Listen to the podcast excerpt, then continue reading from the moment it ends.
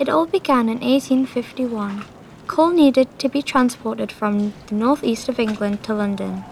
In World War II, a number of ships in the docks were used for the war effort.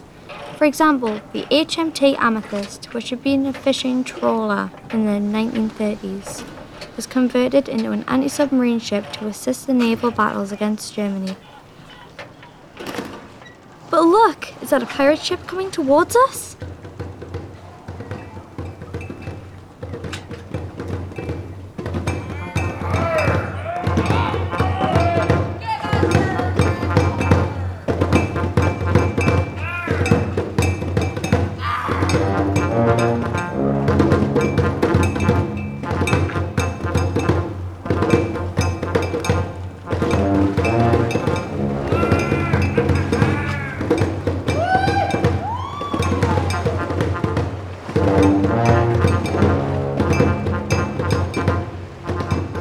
The Jolly Rogers fly high above the ship full of pirates approaching the quay.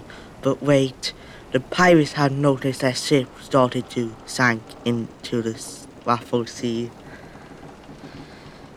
The shipbuilders on the land ran for their lives while the pirates shoot bullets wildly and murderously.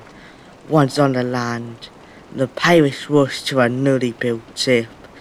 They opened the controls to the gate and made an escape from the sea. As the engine started, the ship too began to break down. When the pirates got a good distance away, the ship failed completely and the pirates became forever trapped in Atlantis.